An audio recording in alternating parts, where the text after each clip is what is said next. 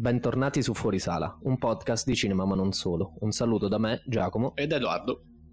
Continuiamo il nostro racconto su Denis Villeneuve e sul suo cinema. La settimana scorsa abbiamo realizzato una prima parte dove abbiamo parlato un po' di tutta la sua filmografia e un po' dei principali temi da lui trattati, e adesso arriviamo alla seconda parte dove ci concentreremo su un suo film in particolare, uno dei film cardine della sua filmografia, che è Polytechnique, uscito nel duemilanove, e poi arriveremo a parlare di Dune, tanto atteso da molti, noi compresi, e che stiamo aspettando da tanto tempo.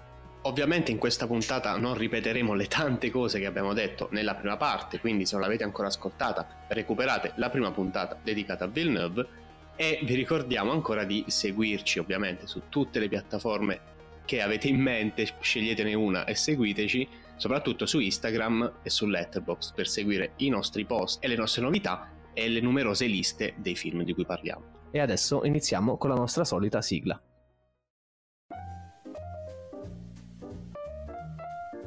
Prova, prova, prova. Ciao a tutti. Ciao a tutti. Ciao a tutti. Prova. Ciao. A un nuovo episodio di Fuorisala. Si j'ai un fils, je veux lui apprendre l'amour. Si j'ai une fille, je veux lui apprendre que le monde lui appartient.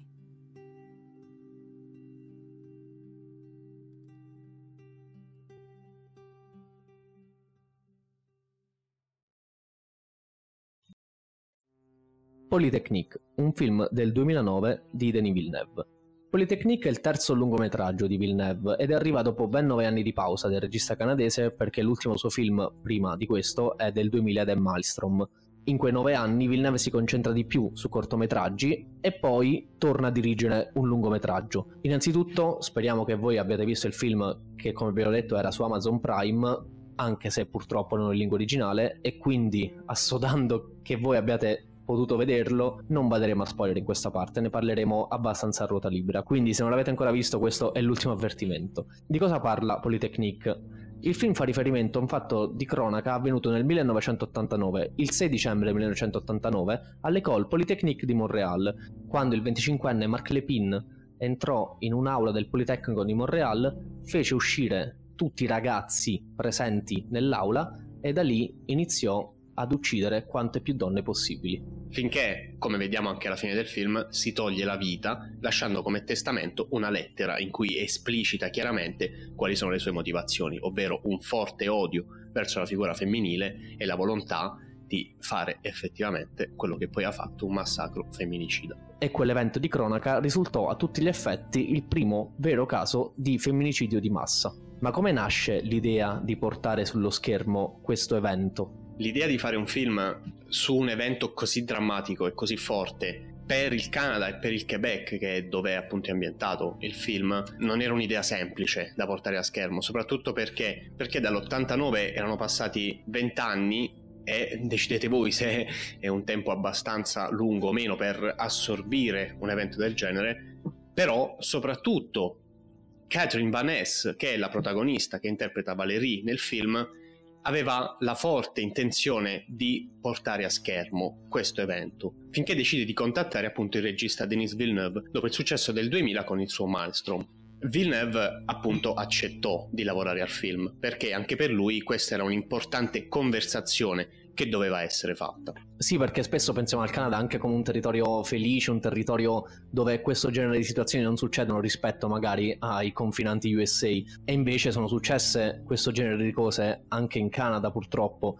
Questo è stato il primo esempio appunto, come abbiamo detto, di femminicidio, ed è stato uno dei primi esempi anche di sparatorie in una, in una scuola, in questo caso in un'università, ma in seguito purtroppo sono successi anche altri eventi. Però questo fatto fu appunto un punto anche di non ritorno a un certo punto di vista, sia per la cultura canadese sia anche per alcune leggi che vennero emanate in seguito, soprattutto sull'argomento, sul complesso argomento del controllo delle armi, perché una delle ragazze sopravvissute al massacro dopo che successe il fatto di Montreal, decise di fondare un'organizzazione contro la circolazione delle armi, e da lì in poi c'è stata un'escalation che dura ancora tuttora, tant'è che eh, soltanto l'anno scorso Justin Trudeau, che è il presidente canadese, ha messo al bando più di millecinquecento tipologie di armi e ha costretto chi possedeva quel tipo di armi a sbarazzarsene nel giro di due anni. L'elemento importante del film e dell'evento che racconta non è appunto soltanto che sia stato un massacro, un mass shooting, come si dice in inglese, soprattutto in riferimento a, ai terribili massacri avvenuti all'interno delle scuole americane e canadesi, ma è anche e soprattutto un massacro femminicida. E quindi le motivazioni che muovono il killer, che poi durante il film non viene mai nominato il suo nome, anche per volontà del regista e dei produttori a non esaltare la figura ovviamente di un pazzo, ma appunto le motivazioni di questo massacro misogino sono quelle che vanno a distinguere sia il massacro in sé che il film da tutti gli altri eventi dello stesso tipo. Sì, infatti Polytechnique ha una particolare rappresentazione sia dal punto di vista visivo che dal punto di vista narrativo. Perché? Perché dal punto di vista visivo abbiamo la scelta registica di girare il film interamente in bianco e nero. E quindi questo cosa significa? Significa che non è soltanto una scelta stilistica, ma è una scelta voluta al non enfatizzare, al de-enfatizzare la violenza che viene portata a schermo. Soprattutto per chi ha visto il film, la quantità di sangue anche che viene vista. Pensate al film, se non fosse in bianco e nero, quanto rosso ci sarebbe tutte le scene. E quindi è una volontà ad enfatizzare e soprattutto a distaccare anche lo spettatore. Penso al, allo spettatore canadese, che quegli eventi li, se li sente molto più vicino di uno spettatore straniero, e quindi questo bianco e nero cerca di allontanare un po' dalla tragedia che è stata quella reale. E un altro elemento stilistico, che non è solo stilistico, è rappresentato dai movimenti di macchine, dal tipo di regia che Villeneuve ha voluto realizzare con questo film, perché sono riprese effettuate con la Steadicam, quindi una particolare camera da presa che segue i movimenti dei personaggi e degli attori a schermo, che rende il tutto anche una sorta di stile documentaristico.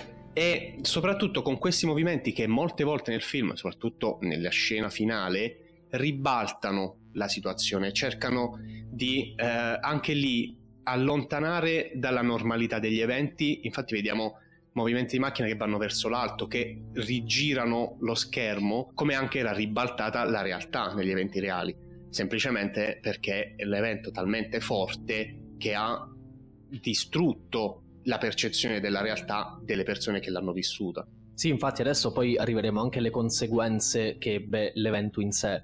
Però appunto questa cosa che dici tu è molto importante, perché è come se Villeneuve riuscisse a rompere un po' le dimensioni spazio-temporali, nel senso che la sua descrizione dell'evento è asettica da quel punto di vista, e quindi lo spettatore, estraniandosi un po' da questo discorso spazio-tempo, riesce a prendere l'evento in sé, l'impatto emotivo, piuttosto che l'importanza storica, che quella è sicuramente da considerare, però è come se fosse un qualcosa di senza tempo, come è giusto che sia. E sono presenti anche degli elementi eh, che danno l'idea di questo caos e di questa non percezione delle coordinate, come per esempio la scelta di inserire verso l'inizio del film il quadro Guernica di Picasso, messo con un'inquadratura frontale, e tutti quanti conoscete e conosciamo il Guernica, che è appunto la rappresentazione un po' del caos e della turbolenza, della violenza, anche se in bianco e nero, non a caso. Anche se in bianco e nero. Dal punto di vista narrativo invece la scelta di Villeneuve è quella di presentare l'evento seguendo diversi punti di vista, diciamo. Se quello del killer, che non è mai nominato appunto col suo nome reale, ma in realtà nessuno è nominato col suo nome reale, ed è una cosa che viene inserita all'inizio del film, dove c'è scritto che per rispetto delle vittime sono stati cambiati tutti i nomi, perché appunto di nuovo l'impatto era ancora troppo forte per tanta popolazione. E infatti in Canada, quando uscì quel film, le recensioni furono miste, perché c'era qualcuno che aveva criticato il mettere in scena un evento del genere, quasi anche come a non voler turbare quel paradiso, secondo molti, che è il Canada. E come ha detto anche Villeneuve, durante la produzione del film molte case di produzione si sono rifiutate di produrre il film, perché sia da un punto di vista commerciale secondo loro non avrebbe avuto successo, e infatti non è che ebbe tantissimo successo, e anche da un punto di vista simbolico. Ed è anche interessante vedere come l'École Polytechnique inizialmente si propose anche per far girare il film all'interno dell'università, ma ovviamente Villeneuve e la produzione dissero che forse non era il caso, e anche per rispetto delle vittime e dell'evento decisero di girarlo in un'altra università. E quindi, tornando alla costruzione narrativa, seguiamo l'evento in sé e come si svolge, e poi seguiamo due dei protagonisti della vicenda, che sono Valérie, che è la ragazza protagonista interpretata appunto da Karim Banas, e uno dei pochi ragazzi coinvolti direttamente in questo evento, che è Jean-François, che sarebbe il protagonista maschile del film, interpretato da Sébastien Huberdeau. E questa scelta stilistica ricorda molto anche quella di un altro capolavoro del genere, che è Elephant, un film del duemilatré diretto da Gus Van Sant, che secondo me è anche superiore a un certo punto di vista, ma anche perché Gus Van Sant in quegli anni era un regista anche più avanti dal punto di vista poetico e dalla capacità di mettere in scena determinati argomenti, e che quindi si concentra sia su cosa hanno provato questi due protagonisti durante l'evento e anche cosa è successo dopo. Perché? Perché adesso arriviamo alle conseguenze reali e quelle che vediamo nel film che ebbe il femminicidio di Montréal. Partendo dal personaggio maschile, dall'elemento maschile del film, perché il film potremmo veramente dividerlo tra parte femminile e femminista, elemento maschile negativamente anche maschilista nel Killer. Ma partendo da Jean-François, il protagonista maschio, eh, vediamo come la difficoltà che lui prova durante tutto il film inizia con la scelta, ovviamente costretta, di lasciare l'aula dove poi le donne rimarranno e verranno uccise, e lì vediamo il conflitto nel fare questa scelta, che poi si protrarrà per tutto il film quando cerca di salvare una studentessa in tutti i modi, quando invece di fuggire cerca di risolvere a suo modo tutto quello che stava avvenendo in quel momento. Però vediamo che poi l'epilogo per lui è un epilogo tragico, e vediamo appunto nel flash forward che ci fa vedere cosa succederà a lui dopo il massacro, per il forte trauma che aveva subito e anche probabilmente per l'incapacità di poter risolvere da solo quello che stava succedendo, si toglierà la vita. E questo è un elemento molto importante, perché tornando ai fatti reali sono stati confermati due suicidi maschili in seguito a questi eventi, e questo tipo di, di conseguenze sono tra le più sviscerate sia dalla stampa canadese sia dalla stampa mondiale di quel tempo, perché furono criticati tantissimo eh, gli elementi maschili dell'università, perché si disse che nessuno di loro fece abbastanza per provare a difendere le donne, per provare ad intervenire contro il killer. E questo in parte è vero, anche come fa vedere Villeneuve, perché quando il killer entra in una di queste stanze a fucile tutti i ragazzi dalle aule, si vede come nessuno di loro fece qualcosa. Lui prende la raffigurazione di Jean-François, come probabilmente ci fu qualcuno che fece qualcosa, però anche lì come finisce la sua linea temporale all'interno dell'università, col fatto che lui entra in una di queste stanze dove c'era musica alta, ci sono altri ragazzi a bere birra, e lui si trova in un mondo completamente spaesato, perché non, non sa se quei ragazzi si stanno rendendo conto di cosa stia succedendo o meno. Però fa vedere un po' appunto questo menefreghismo, e appunto la stampa canadese in particolare criticò tantissimo questa situazione, dicendo che i maschi avrebbero voluto fare qualcosa in più, mentre per esempio una delle sopravvissute a questa sparatoria in seguito disse che i ragazzi all'università non si sarebbero dovuti sentire colpevoli di quello che è successo. Ed è un tema veramente difficile in cui poter dare un giudizio preciso e chiaro. E invece il personaggio che è il cardine, che è il personaggio fondamentale, il vero protagonista del film, è Valérie, il personaggio femminile, che fin da subito ci aiuta a capire anche qual è il tono del film, perché oltre al racconto del massacro c'è il racconto di una società ancora, e lo sappiamo anche noi oggi, fortemente maschilista, e questo viene raccontato benissimo nella scena del colloquio, in cui prima degli eventi terribili avvenuti nell'università, la mattina dello stesso giorno lei fa un colloquio e viene non respinta ma quasi per il fatto di essere donna, e gli viene detto: sei sicura di voler intraprendere un lavoro così duro per te in quanto donna, e noi possiamo essere sicuri che tu non faccia figli? Insomma, sono quei discorsi che ancora oggi sentiamo purtroppo ovunque e che rendono la disparità di sesso sul mondo del lavoro ancora molto forte. E questo film, sotto quest'ottica, affiancandolo anche al massacro femminicida, far emergere questa lotta che non è solo fisica, come farà Valérie poi per tutto il resto del film, ma una lotta ideologica che vediamo anche poi nei flash forward di lei, quando alla fine riuscirà a, fortunatamente, a sopravvivere e a diventare quello che voleva essere. Ed è emblematica ovviamente la frase con cui si chiude tutto il film, che è la frase che abbiamo messo anche noi estrapolandola proprio da Polytechnique, perché alla fine del film si vedrà che Valérie è incinta e dice la frase: se avrò un maschietto gli insegnerò ad amare, se avrò una ragazza gli insegnerò che il mondo è suo.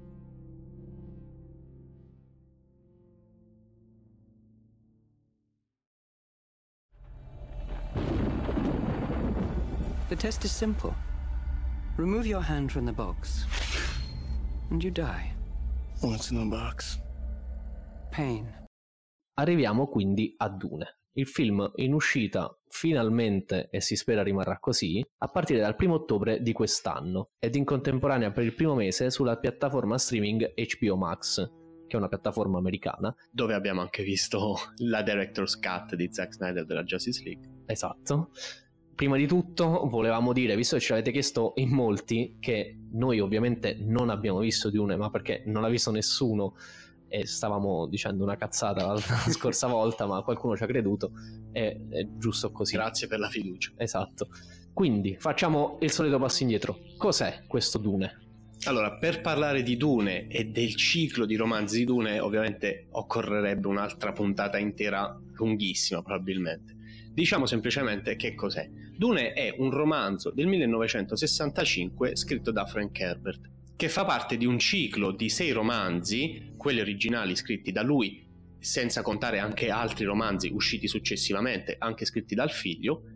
I sei romanzi, appunto, scritti da Frank Herbert sono usciti dal sessantacinque fino al millenovecentottantacinque. Non parleremo della trama, lo diciamo fin da subito, cercheremo in tutti i modi di eh, non dover addentrarci nella storia, perché noi, anche come voi pensiamo, vogliamo scoprire tutto quello che sarà il mondo di Dune, perché dove sta la bellezza, a detta di molti critici letterari, altri scrittori appassionati di fantascienza, qual è la forza di Dune? È proprio la creazione del mondo in cui si svolgono tutti gli eventi, una creazione di un universo fantascientifico che poi ispirerà tantissimi altri autori, basti pensare alle Guerre Stellari di George Lucas, ma un mondo che non è ancora probabilmente stato portato a schermo nella maniera migliore. Esatto, anche perché, tornando alla trama, chi ha visto il Dune di David Lynch, di cui adesso diremo qualcosa, sa più o meno di cosa si svolge, anche se quel film racchiudeva tutto il primo romanzo del ciclo di Dune in un unico film di eh, praticamente due ore e dieci minuti, mentre, come ha detto Villeneuve, il suo dovrebbe coprire la prima parte del primo romanzo, quindi per farvi capire quant'è gigante questa opera. E ovviamente, come eh, tutti i film moderni praticamente, già si parla di un sequel, perché Villeneuve, insieme allo sceneggiatore, che poi vedremo chi è e chi sono, ha già scritto una prima sceneggiatura di un possibile sequel, che però in que- prima era stato confermato, adesso è stato messo in stand-by perché si aspetteranno prima i risultati economici del primo film, quindi siamo ovviamente sempre lì. Anche perché è paradossale pensare che l'ultimo film di Villeneuve, che è quasi un capolavoro, se non vogliamo definirlo tale, Blade Runner duemilaquarantanove, ha floppato al cinema, quindi immagino che la Warner un po' di preoccupazioni ce l'abbia. Però ovviamente noi speriamo che facciano il seguito per concludere almeno il primo libro, sperando poi che vada così bene che li facciano tutti gli altri. Quindi parliamo un attimo del film di Lynch. Sì, perché la prima vera trasposizione cinematografica di Dune è il Dune di David Lynch, uscito nelle sale nel millenovecentottantaquattro. Non ci mettiamo qui a spiegare chi è David Lynch, un regista americano, direi famosissimo, speriamo per tutti. Immagino che chi ci ascolta lo sappia. Sì. E eh, visionario, se ce n'è uno anche lui. Il film è interessante intanto perché è stato non solo accettato da Frank Herbert, ma è stato co-sceneggiato insieme a David Lynch dallo stesso scrittore. Quindi, quando il film sta per uscire, tutti si aspettavano un grande successo e soprattutto una grande pellicola. Purtroppo, per motivi diversi, questo non è stato. Innanzitutto perché la volontà di riportare in due ore tutto il romanzo di Dune, che è bello perché è ricco di dettagli, di particolari, di fantascienza e di una quantità di personaggi inimmaginabile. Anche il cast è un gran cast, questo dell'ottantaquattro, quello del duemilaventuno ci arriveremo perché è molto lungo, ma ehm, il problema forse del film di Lynch è, è proprio questo, il voler non esagerare un qualcosa che magari si doveva esagerare. Esatto. E poi dopo la trasposizione di Lynch sono state realizzate anche altre due trasposizioni che sono due serie televisive praticamente. La prima è uscita nel duemila con il titolo in italiano di Dune e il destino dell'universo, e la seconda si chiama I figli di Dune, è una miniserie televisiva anche questa, ed è uscita nel duemilatré con protagonista un giovane James McAvoy. Quindi la grandezza di questo romanzo, che è praticamente stato universalmente acclamato e considerato da, da molti come il più grande romanzo nella storia della fantascienza, una vera epopea praticamente. Esatto, ed ha ispirato tantissime figure, eh, praticamente l'ispiratrice della, della space opera, un certo tipo di genere che possiamo ricondurre il suo elemento principale, che è Star Wars, Guerre Stellari, George Lucas. E lo stesso Lucas per esempio ha detto che senza Dune Guerre Stellari non sarebbe mai esistito, ma come lui anche per esempio un genio come Isaac Asimov, il grandissimo scrittore di fantascienza, disse che Dune è il puro piacere dell'invenzione e della narrazione ad altissimo livello. Sono tantissime le persone, le grandi figure che hanno riconosciuto il lavoro di Frank Herbert come forse eh, come pochissimi romanzi, perché l'acclamazione è stata veramente universale.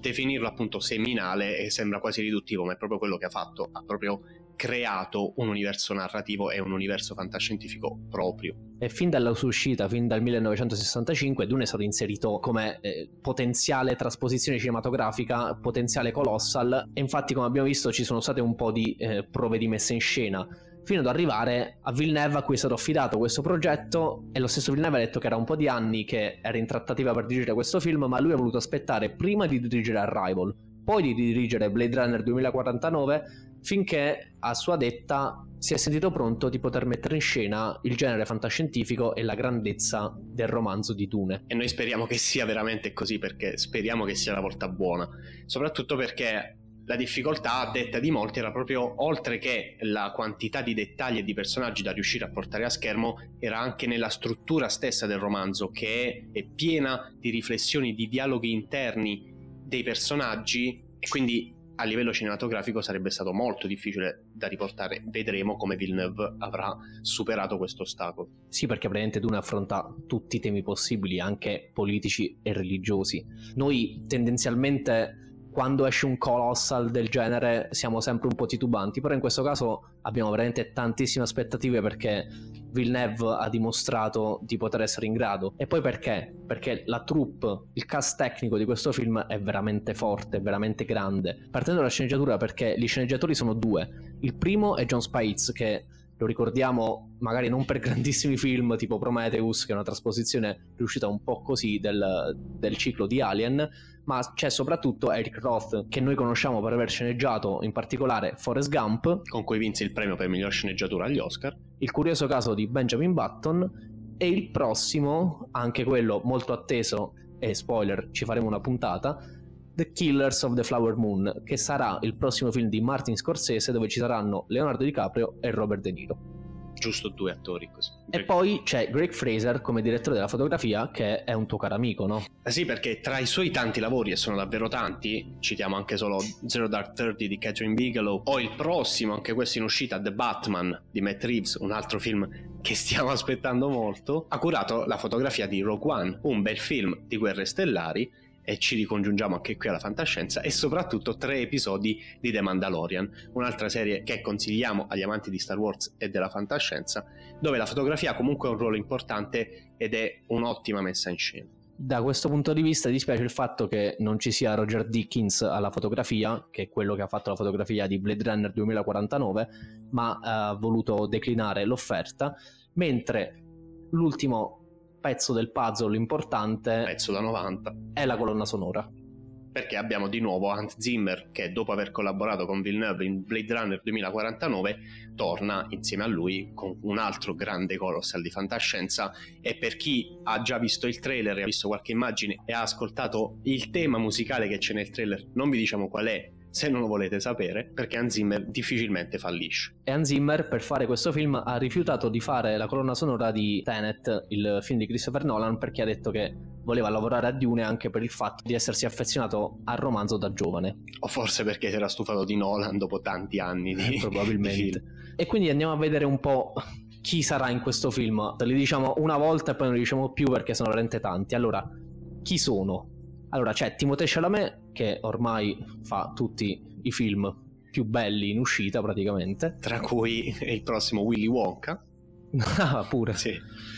Poi abbiamo Rebecca Ferguson, Oscar Isaac, Josh Brolin, Stellan Skarsgård, Dave Bautista, che ormai è un aficionados di, di Villeneuve e sta facendo sempre più prova di quanto sia non solo una, un grande wrestler ma anche un grande attore. Non sappiamo quale de, in quale dei due ruoli sia meglio. E poi abbiamo Zendaya, che anche lei ormai la conosciamo bene, Charlotte Rampling, che è una grandissima attrice, e qui volevo consigliarvi un film in cui lei ha recitato, che è Stardust Memories di Woody Allen. Poi abbiamo Jason Momoa, o meglio conosciuto come Aquaman, e Javier Bardem. Due belli attori, diciamo. Esatto, quindi il cast è questo. E... ci abbiamo messo cinque minuti a dirne alcuni, perché ne sono anche di più. Sì, non, non sappiamo quanto saranno sullo schermo, speriamo che ci siano tutti sempre insieme, che parlano tra di loro. Quindi abbiamo detto che le trasposizioni di Dune negli anni sono state diverse e con risultati abbastanza alternanti. Però, e non ce ne siamo dimenticati, ma l'abbiamo voluto tenere apposta, c'è stato qualcuno che aveva un'idea precisa e chiara di come avrebbe voluto metterlo in scena, e questo qualcuno è Alejandro Jodorowsky. Chi è Alejandro Jodorowsky? Jodorowsky, prendendo la definizione che ci dà Wikipedia, è uno scrittore, fumettista, saggista, drammaturgo, regista teatrale, cineasta, attore, studioso dei tarocchi, compositore, sceneggiatore e poeta cileno naturalizzato francese. E potrebbe bastare così. Sì. Allora, Alejandro Jodorowsky è un personaggio grande, grosso, veramente è, è un genio, mettiamola così. È una persona che ha una visione delle cose e della vita molto particolare. Può piacere, può non piacere. Non so se voi avete avuto l'opportunità di poter leggere o vedere qualcosa delle sue opere, noi ve le consigliamo. E Jodorowsky nella metà degli anni settanta voleva realizzare una trasposizione di Dune secondo la sua visione, possiamo dire, surrealista, perché Jodorowsky, volendolo identificare in una corrente artistica, possiamo dire che è un surrealista. Basta vedere due dei suoi film più famosi, che sono El Topo o La montagna sacra. Su El Topo, che è stato il primo film con la quale si è rivelato al mondo del cinema, anche qui ci sono tantissimi aneddoti che adesso non stiamo approfondendo, ma vi consigliamo di andarveli a vedere perché ci sono delle storie veramente incredibili dietro. E il film che lui voleva fare su Dune sarebbe stato qualcosa boh, o di grandioso o qualcosa di totalmente folle. Fortunatamente sappiamo quasi nel dettaglio tutto quello che voleva fare, perché oltre ad avercelo raccontato lui in diverse interviste, nel duemilatredici è uscito un film documentario intitolato proprio Jodorowsky's Dune, diretto da Frank Pavic, in cui viene raccontata quella che doveva essere l'opera di Jodorowsky.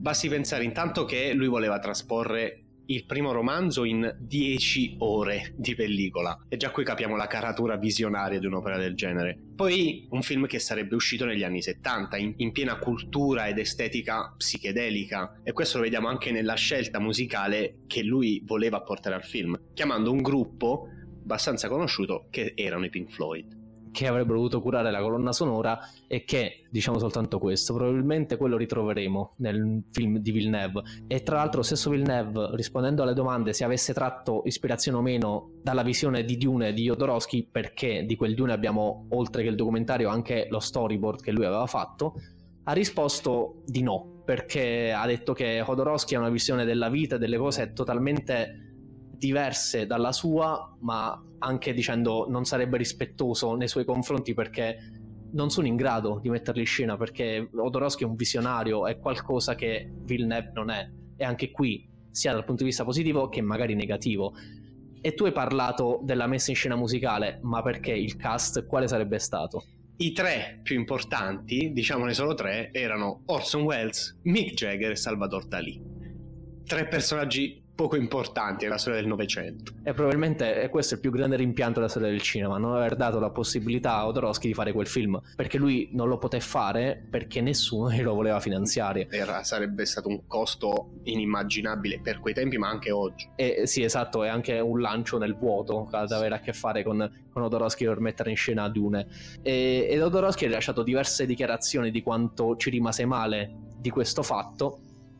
Una in particolare la volevamo ricordare perché eh, lui disse che all'inizio soffrì molto quando uscì il Dune di David Lynch, perché lui pensava di essere l'unico in grado di realizzarlo. Poi disse: sono andato a vedere il film con molta sofferenza, pensavo che sarei morto, ma quando ho visto il film mi è tornata l'allegria perché il film è una merda. Questo è Alejandro Jodorowsky. È la sua schiettezza, senza peli sulla lingua. Tra gli altri cast, anche qui il cast tecnico non era roba da poco, perché ricordiamo semplicemente gli autori che hanno lavorato allo storyboard, che fortunatamente abbiamo ancora oggi. Chris Foss e H C. Geiger, che erano due appassionati e due disegnatori di fantascienza, il primo specializzato nella ricostruzione di navicelle spaziali, se cercate su Google ci sono delle immagini, dei disegni bellissimi, e il secondo, Geiger, specializzato nell'horror di fantascienza, e entrambi li ritroviamo infatti qualche anno dopo nel magnifico Alien di Ridley Scott. E Geiger vinse l'Oscar proprio per la rappresentazione dello xenomorfo, che è la creatura di Alien. E il terzo, e forse più importante sotto diversi aspetti, è Jean Giraud, conosciuto come fumettista con il nome di Moebius, che a seguito dell'impossibilità di portare a schermo lo storyboard che avevano disegnato insieme, decise insieme a Jodorowsky di eh, creare un fumetto, di darsi alla fumettistica, cosa che lui faceva già da prima, creando una delle graphic novel più belle di tutti i tempi di fantascienza e no, che è Linkal, che tra l'altro Edoardo mi ha prestato, ma io non ancora sono riuscito a leggerla, mentre tu sì. Sì, io l'ho letto, l'ho amato, dicendo semplicemente due parole: è un fumetto uscito negli anni ottanta e anche qui lo stile visionario e psichedelico esce da ogni tavola. E la storia possiamo vederla comunque lontana da quella che è la storia di Dune, ma con dei richiami e la creazione dell'universo fantascientifico importantissima e bellissima da vedere e da leggere, e che anche questa ha ispirato non pochi autori. Uno su tutti, che a detta di molti ha anche copiato quasi la totalità del fumetto, è Luc Besson con il suo Quinto Elemento, un gran bel film di fantascienza. Abbiamo detto che Alejandro Jodorowsky è stato un artista particolare, surrealista e tutto tondo. Tra le sue stranezze, se così vogliamo chiamarle, possiamo trovare anche la sua elaborazione della pratica della psicomagia, una specie di forma d'arte che ha come fine la guarigione psicofisica della persona. E raccoglie queste pratiche in un suo libro, uscito nel duemilauno e che si chiama La danza della realtà, in cui tra l'altro parla di un grande attore italiano che si era rivolto a lui cercando di curare alcune delle sue debolezze. E nonostante non sia esplicitato chi sia, in molti hanno visto in questa figura quella di Vittorio Gassman. E Jodorowsky non poteva che ricoprire anche il ruolo di attore, sia nei suoi film che anche in altri. In questa veste ha lavorato con un altro grande, grandissimo artista italiano, anche lui con una visione particolare e tutta sua della vita e del mondo, una delle più importanti figure dell'arte contemporanea, Franco Battiato. Nel duemilacinque infatti esce Musikanten, secondo film da regista di Battiato, un'opera sulla vita di Ludwig van Beethoven e che ha come attore principale proprio il maestro cileno, Franco Battiato e Alejandro Jodorowsky, che incontro. Simili per alcuni aspetti, anche perché Battiato è pure lui un appassionato di fantascienza, di filosofia cosmica e dell'ignoto. E a questo proposito noi lo ricordiamo con questa canzone, magari non troppo conosciuta, ma che dà un'idea della sua straordinarietà, con No Time No Space, il maestro Franco Battiato. Siamo arrivati alla fine della puntata. Ovviamente la canzone non è partita non perché non abbiamo diritti, eh, tanto per, per rispetto. Un grande rispetto del maestro. Quindi speriamo che questa puntata vi sia piaciuta, speriamo che l'abbiate trovata interessante. Vi ricordiamo ovviamente di andare sul Letterboxd e vedere le nostre liste relative al film, al regista e a tutto quello di cui abbiamo parlato. Ci vedremo in sala ad ottobre tutti finalmente per vedere Dune di Denis Villeneuve, e vorremmo lasciarvi con due consigli, un film e una serie tv. Per il film vi consigliamo The Father, un film di Florian Zeller con un grandissimo Anthony Hopkins, e purtroppo uscito non in tutta Italia ancora, ma soprattutto per i fortunati che abitano a Roma, che hanno la possibilità di avere diversi cinema in lingua originale, andateci il prima possibile perché merita davvero tanto. E invece come serie vogliamo consigliarvi Invincible, una serie animata di Amazon Prime Studios che abbiamo già citato in Minari, perché il cast vocale comprende Steven Yeun J K. Simmons e altri grandi attori, e che noi abbiamo trovato veramente interessante per come mette in scena un tema ormai quasi abusato, che è quello dei supereroi, in un'ottica davvero davvero interessante. Quindi un saluto e a giovedì prossimo.